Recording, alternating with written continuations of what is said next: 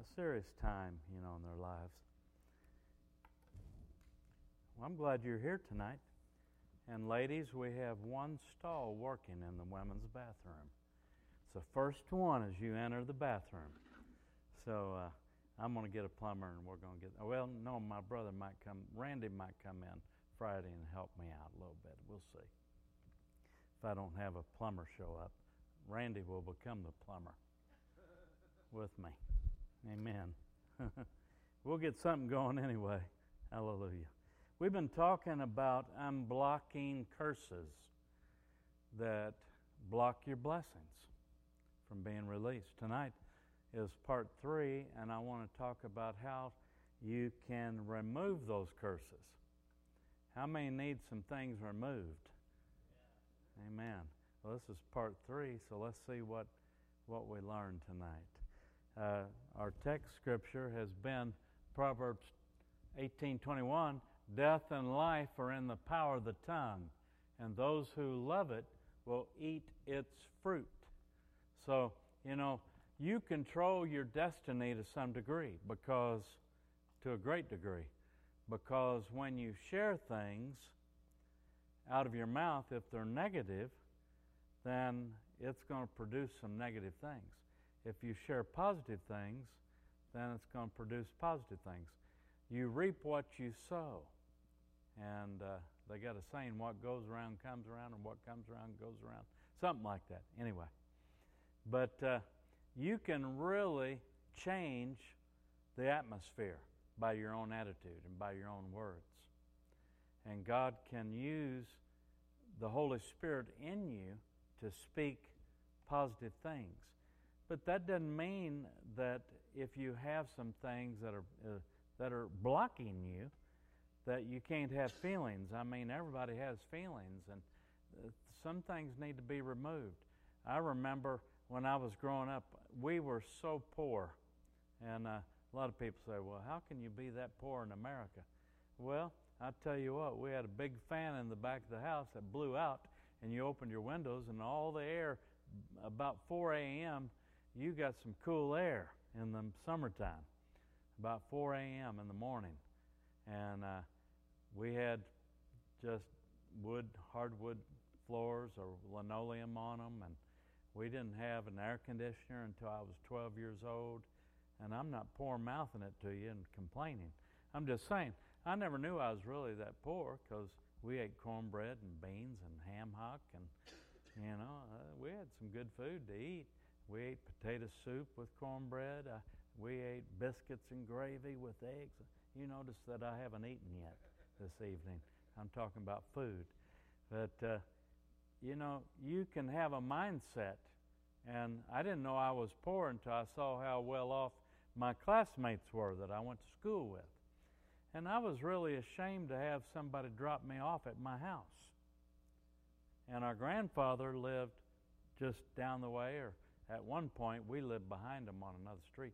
But he owned our house, he owned Pastor Ken's house when he was growing up. Then he moved to St. Louis, and we moved in the house that his mother had with her children. And it wasn't such a big place either, was it? Yeah. It was, uh, you know, if somebody was in the bathroom, especially my sister, taking a long time with her makeup or something, you know, uh, you know, it could get uncomfortable if somebody needed to go.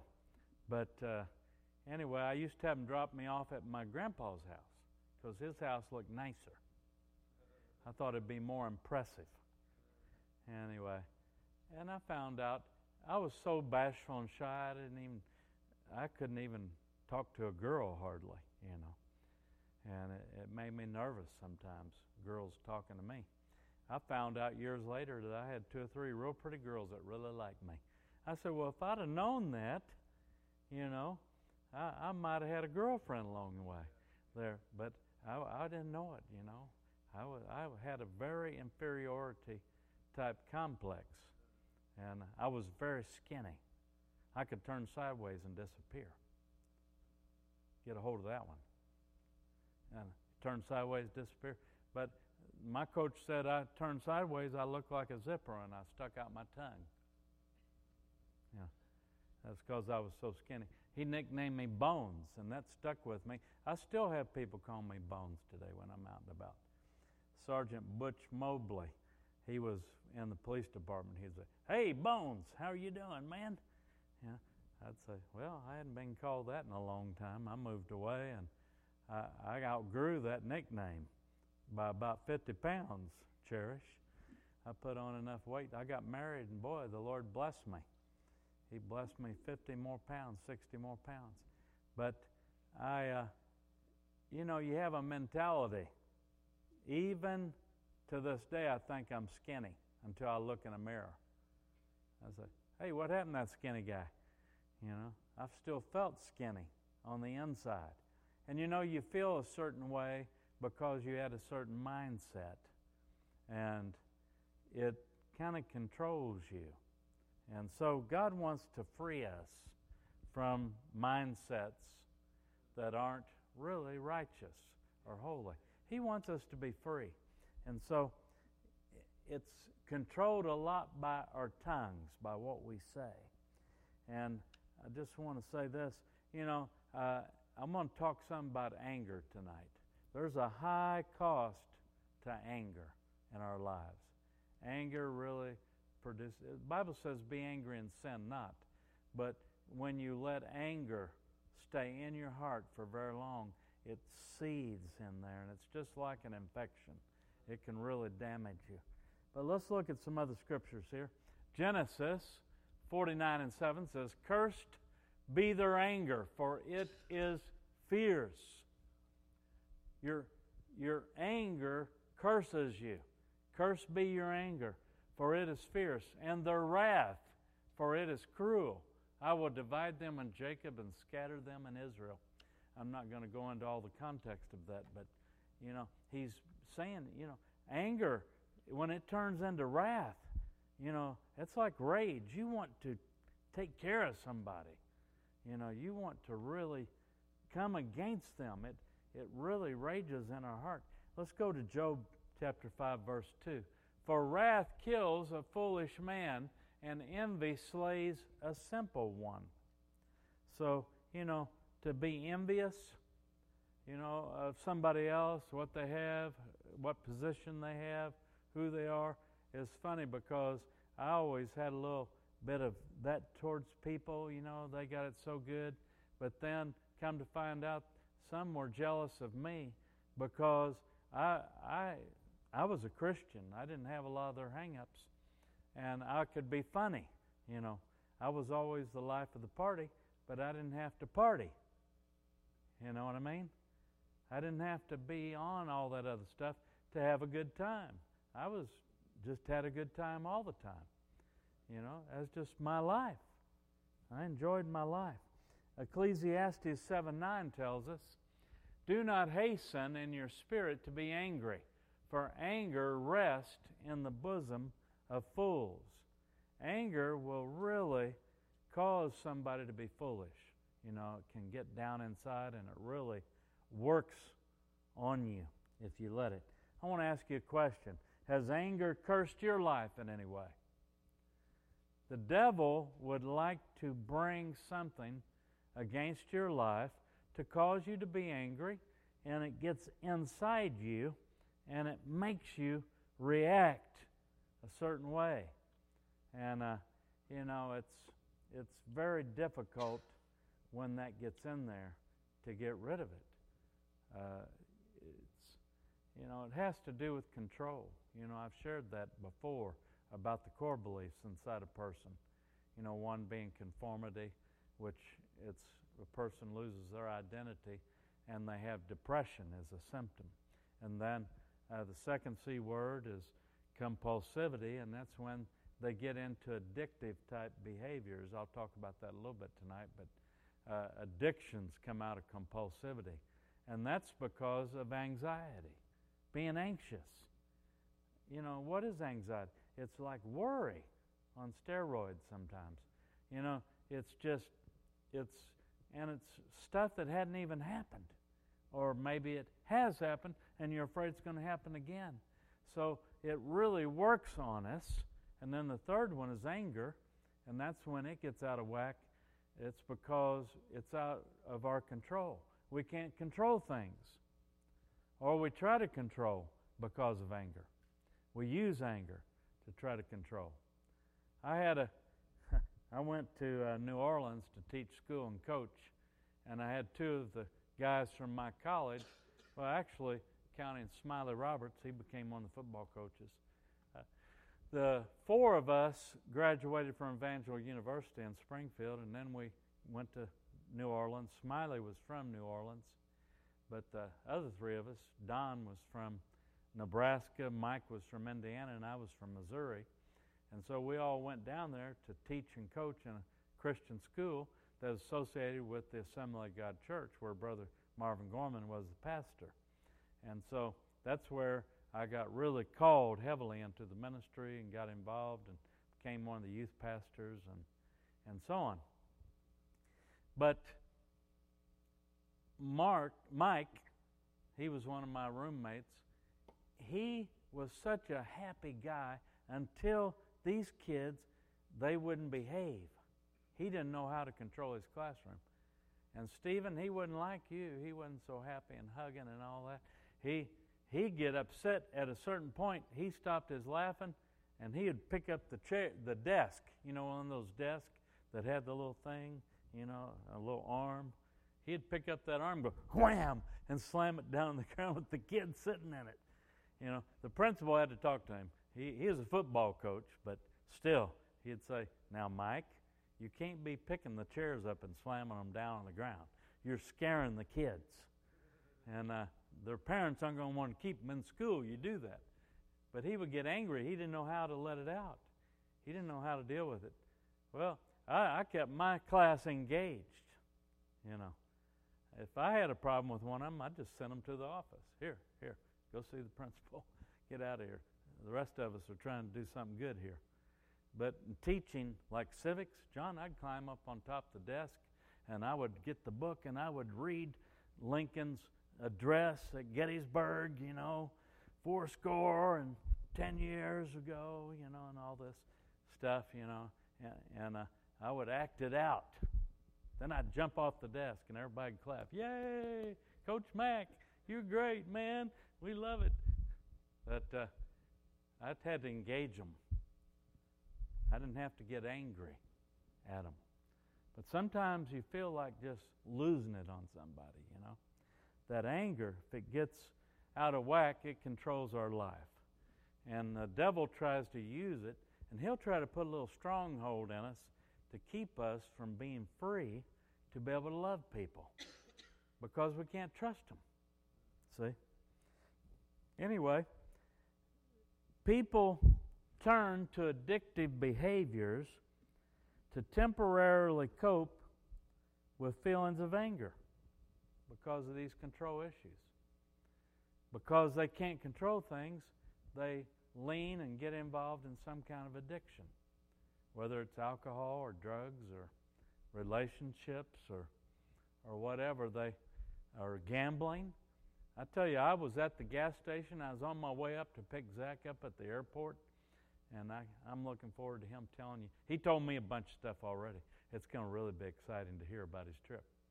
But I was at this gas station. I was standing behind this lady, and uh, she was well dressed and everything. And I had a bag of chips and a, and a Baby Ruth candy bar. And I was just snacking because I knew we'd go grab a sandwich or something later. And uh, she she said, I want one of those $10 such and such lottery tickets, and give me a $5 so and so, and give me a, uh, another. She had like four different types of lottery tickets. She spent like 30 bucks on lottery tickets. And uh, I thought, my goodness, how often do people spend that kind of money on lottery tickets? I was going to ask her, hey, do you ever win on our way out? But I, I couldn't. I had to pay for my stuff and she was long gone by the time I got it. I was really going to ask her. I was curious. If you spend that much on lottery tickets, surely you got to win once in a while, I would think. I've never bought a lottery ticket. I made an agreement with God that I would never play the lottery. I never have, and I never will.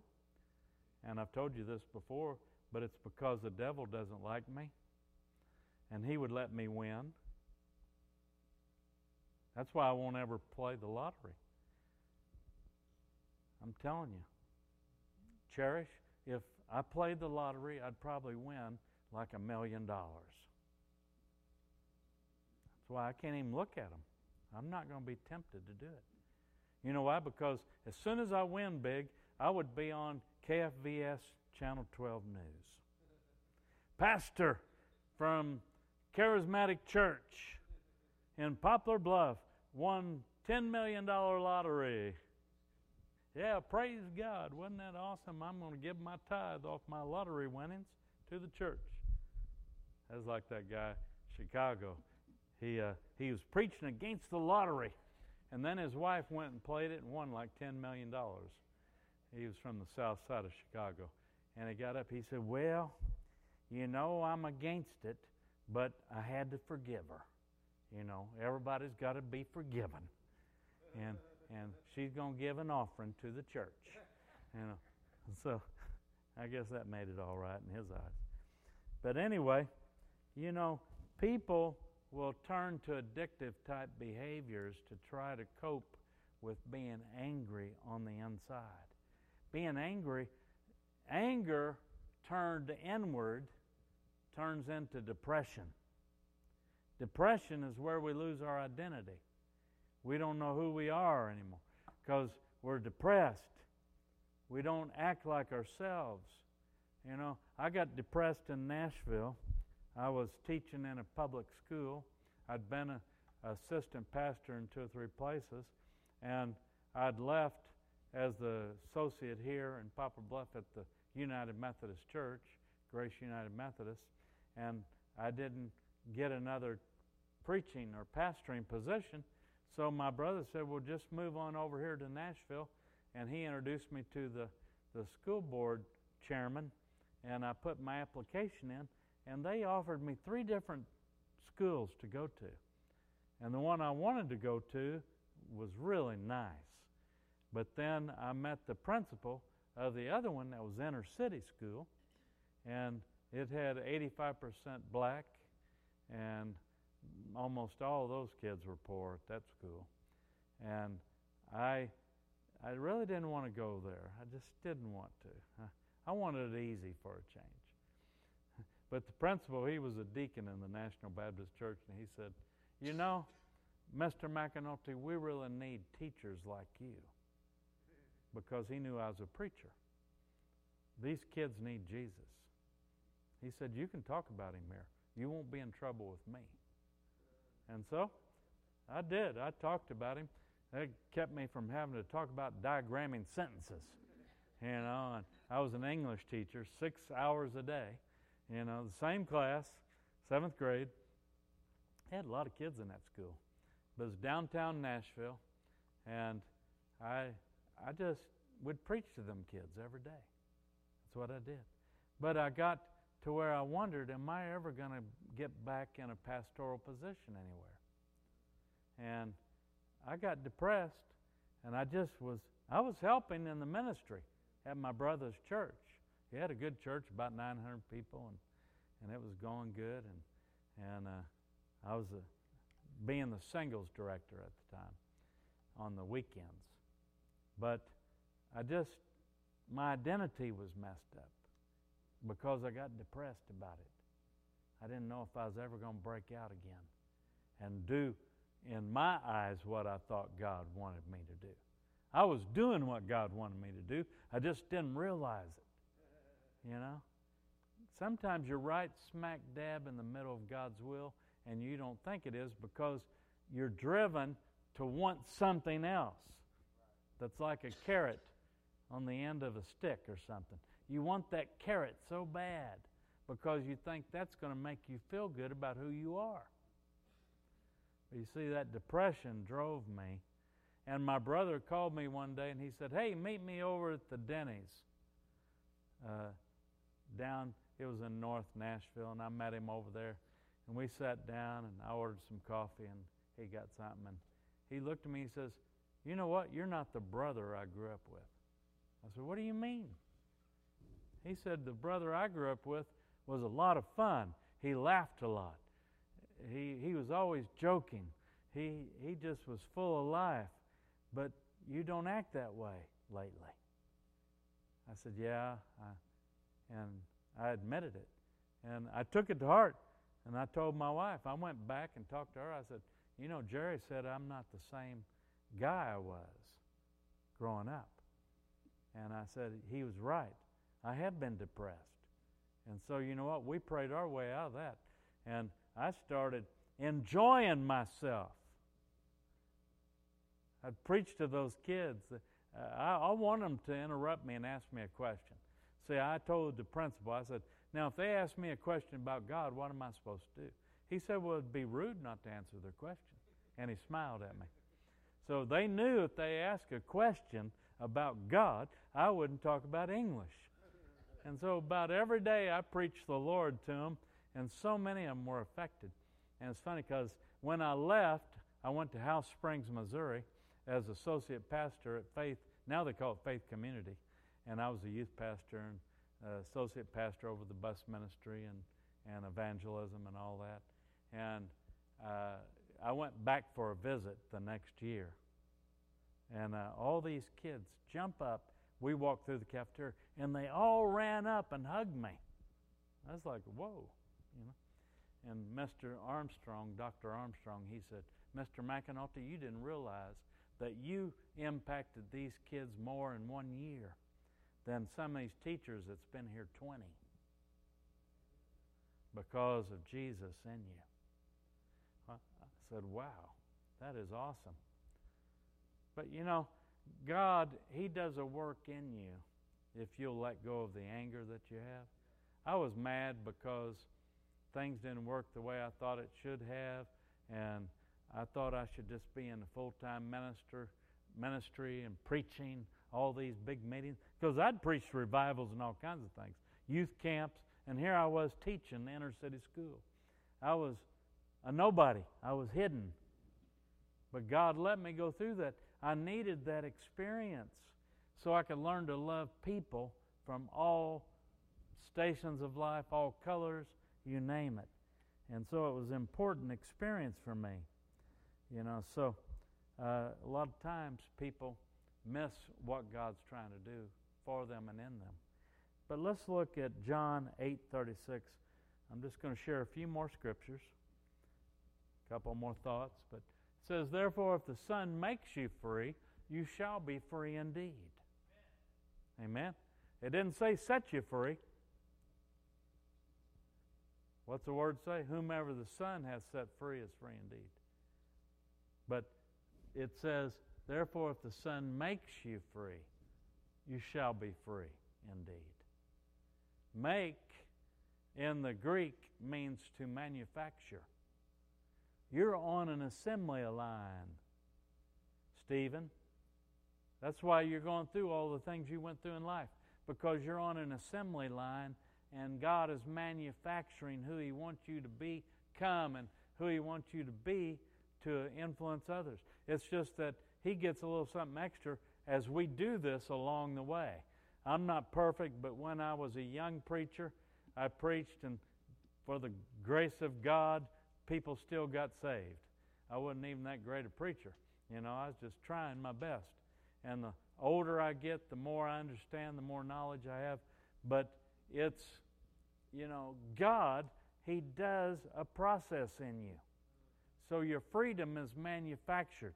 Yeah, I've cast demons out of people that were possessed or they had certain areas of soul realm that were possessed by the enemy. They, we call them strongholds. If it's a little less, it's a foothold. And if he's barely got his foot in the door, it's a toehold. He can get his toe in the door, he can cause you some trouble. But then if he gets his foot all the way in the door, it causes more trouble. Then if you let him all the way in your house, he'll take over at least one of your rooms. That's why something that happens in your life can try to destroy the rest of your life because they got residence with you. But you see, uh, God has us going through a process, and it's a process of becoming free and becoming better all along the way. That's why, as He peels away the onion and takes away the different things in our life, He builds us up into who He wants us to become. So it's Him making us free. Then in James chapter 5, it says, Confess your trespasses to one another and pray for one another that you may be healed. The effective, fervent prayer of a righteous man avails much. You know, it's important. You can't tell everybody everything, but you need at least one or two or three people that you can trust, that you can share with them what's going on in your life. And then they can pray for you. And God can help make you free so that you can become healed. You know, trespass is violation of a boundary line. When a boundary's been violated, that's a trespass. You know, they mark the woods where people own land. Some of the people that hunt know this. But they'll spray paint purple on a tree that says, don't trespass. And in some cases, somebody might shoot some bird shot over your head or something, you know, from a shotgun, let you know, don't come any farther. This is land that I own. You are not welcome here. So there's no trespassing. Or they put up a no trespassing sign. So uh, a violation occurs, then it's a trespass. And he says, confessing your trespasses to one another. Sometimes we have trespassed, violated boundaries, while other times others have violated boundaries and trespassed against us. That's why even the Lord's Prayer says, you know, uh, your kingdom come, your will be done on earth as it is in heaven. Give us this day our daily bread and forgive us our trespasses, our debts, as we forgive those of others.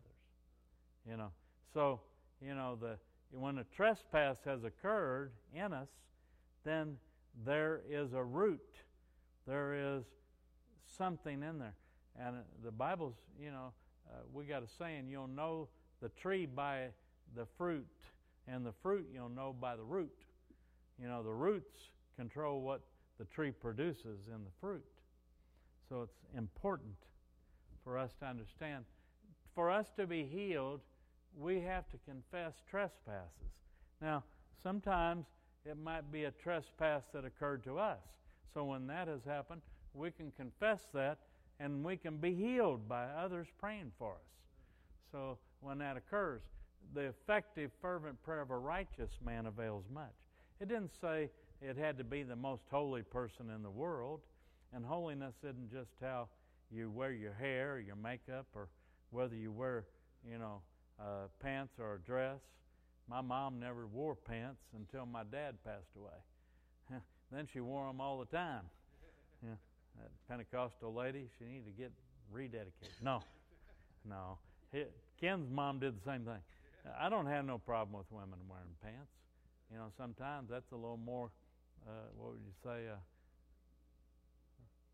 appropriate. Yeah, yeah. Sometimes it's better that way. But anyway, we get too caught up in all that. But he said, a prayer of a righteous man avails much. So it's more important that you get somebody that's going in the right direction with all their heart than it is to just have somebody that practices what people think is holiness. Holiness is really what's on the inside, not what is on the outside. Holiness reveals the heart, you know. Uh, and, you know, if you're holy, it's because you've allowed the Holy Spirit to, to dominate you instead of the enemy. And so sometimes we have to get help so that we can get rid of things that the Holy Spirit doesn't have control over. That's why we have to say, Lord, we submit to you. And, you know, submitting one to another. And so on. Anyway, let's look at Exodus. There's different types of curses, is what I'm saying. Some come in different ways. But in Exodus 20, verse 5, it says, You shall not bow down to them, nor serve them, for I, the Lord your God, am a jealous God, visiting the iniquity of the fathers upon the children to the third and fourth generations of those who hate me. Sometimes there are familiar, familial curses that have been passed down from generation to generation. You know, uh, my father had bipolar disorder. Uh, from all the reading I've done, I'm educated. That doesn't mean a lot. I've got a degree, you know. But uh, what I've learned in my study of that particular illness, it comes from the mother's side, the 23rd chromosome, is what my understanding is. So if somebody's going to have bipolar disorder, it's going to come on the mother's side of the family passed down. So, you know, somebody could get it like my father got it, but he couldn't pass it down to us because it only comes on the mother's side. Well, my mama was as sane as the day is long, you know, and she, up until 90 years and one month, she had her sanity, and she had the most common sense of anybody I ever knew. And I feel like I got a lot of her in me. I got a lot of my dad. He was gregarious, he was outgoing, he never met a stranger. You know, he could quote scripture, he sang, he was very passionate in that way. My mom was a little more inward, you know. It worked real good when one of them's outgoing, the other one's not as outgoing. They made a good team. She sang alto and he sang lead, you know. So they harmonized. But I didn't have to worry about getting mental illness because it wasn't passed down through my dad. It would have had to been passed down through my mom. I'm not saying all illnesses are that way, but that particular one, they have identified that to be true. So if your mom ever had bipolar, don't worry too much. We'll pray over you. Make sure that it doesn't rise up. But uh, there are familial curses that come on a scene. And, uh, you know, sometimes people will say when somebody reflects what their fathers did, they'll say, oh, he's a chip off the old block, isn't he? Well, look at John 7 23 with me. It says, If a man receives circumcision on the Sabbath, so that the law of Moses should not be broken, are you angry with me because I made a man completely well on the Sabbath? Jesus wasn't hung up on religion. I've been watching that show, The Chosen. We watched that the other night with John and Chelsea. You know, that's that's pretty neat. I liked it. And uh, but Jesus was not hung up on religion. He he was the law in flesh. He was the Word. He he had love was his thing, and yet he was the truth. You know, so he wasn't looking for his truth. He was the truth. All these people, I'm just looking for my truth. Well, look for Jesus and you'll find your truth. He is the truth, the way, the life. No other way to the Father but by Him, you know. So, anyhow, God wants us to not be hung up religiosity wise, legalistically. He wants us to function in the truth with love. And so, you know, he shows, you know, he healed a guy. They should have been happy that the guy got healed. But they wanted to say, You did that on the Sabbath. You worked on the Sabbath. Well, I tell you what, my goodness. You know, but he, he told them who they were, too, in another passage. He called them a few names, and it wasn't sin because he was telling the truth. you whitewash tombs and sepulchres. You clean the outside of the cup, but you don't clean the inside of the cup. anyway, no matter what, you will pay a very high cost anger if you let it remain in you. You know, the, the New Testament tells us don't let the sun go down on your wrath. Anger turns into wrath. Don't don't let the sun go down because you know what? You're going to get in some trouble. That's when people get into serious trouble because they let the sun go down their wrath. You know, they didn't get over it. They didn't. They didn't deal with it. They didn't say, "Oh, I'm sorry," or the other person says, "I'm sorry too." God wants us to deal with it. Numbers 20 and verse 12, we see something about Moses. So, well, we're going to read 6 through 12. So Moses and Aaron went from the presence of the assembly to the door of the tabernacle of meeting, and they fell on their faces, and the glory of the Lord appeared to them. Now, you're talking about Moses, man. He is like Billy Graham to them, you know, plus being the prime minister, all in one, you know. He, he was something else. But they humbled themselves on their faces, and the glory of God shows up. Then the Lord spoke to Moses, saying, Take the rod, you and your brother Aaron, gather the congregation together, speak to the rock before their eyes, and it will yield its water. Thus you shall bring water for them out of the rock, and give drink to the congregation and their animals. So Moses took the rod from before the Lord as he commanded him. And Moses and Aaron gathered the assembly together before the rock, and he said to them, Hear now, you rebels, must we bring water for you out of this rock? Then Moses lifted his hand and struck the rock twice with his rod, and water came out abundantly, and the congregation and their animals drank. Then the Lord spoke to Moses and Aaron, Because you did not believe me to hallow me in the eyes of the children of Israel, therefore you shall not bring this assembly into the land which I've given them. He, he judged Moses and Aaron. Said, I told you to speak to the rock. I didn't tell you to strike the rock. Moses went too far. Moses was a man. He was mightily anointed. Man, you talk about he he did so many neat things. I mean, he got the children of Israel out of Egypt. But yet he disobeyed God. He went too far. He didn't just speak to it, he struck that rock out of anger twice. And it cost him, kept him from being able to go in the promised land. So, you know, sometimes our anger can cost us. It can cause us to not be able to do what we want to do. Uh, Revelation 12 and 11, and they overcame him by the blood of the Lamb and by the word of their testimony and they did not love their lives to the death. You know, Jesus has shed his blood for us.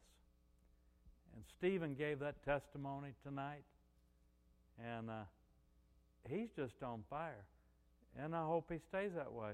But if he doesn't stay that way, you know what? I'll throw a little torch his way, refire him. Hallelujah. But you know, it's it's a matter of applying our hearts and our lives to the task of serving Him without any hindrance, letting Him have our hearts and our lives, and let our testimonies show forth. When you truly give your life to Jesus, and then you can share your testimony, you're going to overcome your enemies. You really will. Let's look at Ephesians 6 and 12. Did I have that in the notes or no? Okay, Matthew then. Matthew 5, 23 and 24. Therefore, if you bring your gift to the altar, and there remember that your brother has something against you, leave your gift there before the altar and go your way. First be reconciled to your brother, and then come and offer your gift. Don't just give your offering because you know that's the thing that God wants you to do, and you got a bad attitude, or you've got a problem with your brother. That's why it's good to get it cleared up. You know, I have had many years and many relationships and times of disappointment with some people. But I know this I sleep really good at night because if anybody's done anything against me, I've forgiven them. If they've said anything against me, I've forgiven them. I've seen people here in this town that I know have been mean to me behind my back, and I see them, "Hey, how you doing?" And I give them a hug like Stephen does, and and say, "I'm so glad I got to see you," because I didn't let it stay in here. It was up here for a while, and if the devil could have done it, he would have got it in here. And If he can get it in there, then he's going to try to destroy you, eat you up. It's just not worth it. And so sometimes I hope people don't think I don't care because I don't go chasing after people. Oh, you got to come to our church. You just got to come back to our church. No. This is a free world, a free country. If they want to go somewhere else, I bless them. I'm not going to ever speak evil of them because they went somewhere else. That's up to them. That's their own choice. Uh, they're still my brother and sister in the Lord. If they know Jesus, then we're going to be in heaven together. So you know what? It's all right. Because you know what God usually does? When somebody goes and maybe they didn't like something that we said or did or whatever, I don't even know it sometimes because they don't even tell me. You know, I, that's why I don't lose sleep because they don't ever tell me what it was.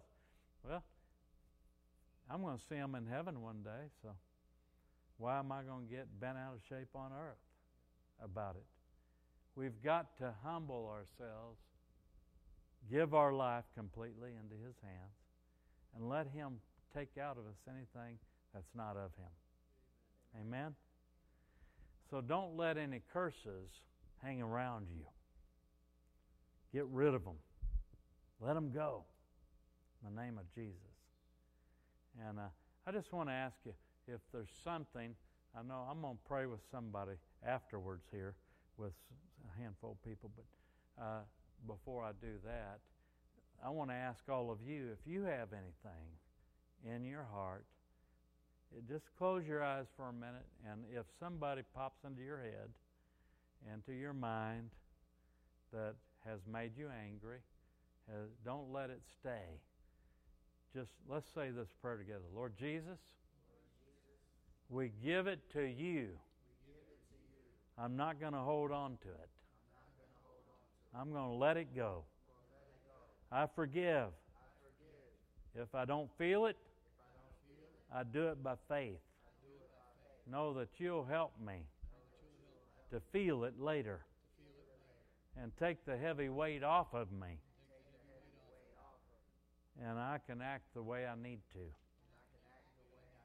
and be the person that you want me to be. In Jesus' name. We let those curses go. Amen. Praise the Lord. Well, all right, you can stand to your feet, and uh, I'll, I'll, release you to go home if you want. I'm gonna, I want uh, Tara and Dave to stay and Anna, maybe you can help stay and, and uh, maybe somebody go get their kids from the nursery. I'd like Lucia to come in here with me. So, but you're welcome to go. It's good to have Zach back. Yeah, and uh, he's going to be here Sunday to give us the scoop. So, we'll release you guys to fellowship out in the coffee bar.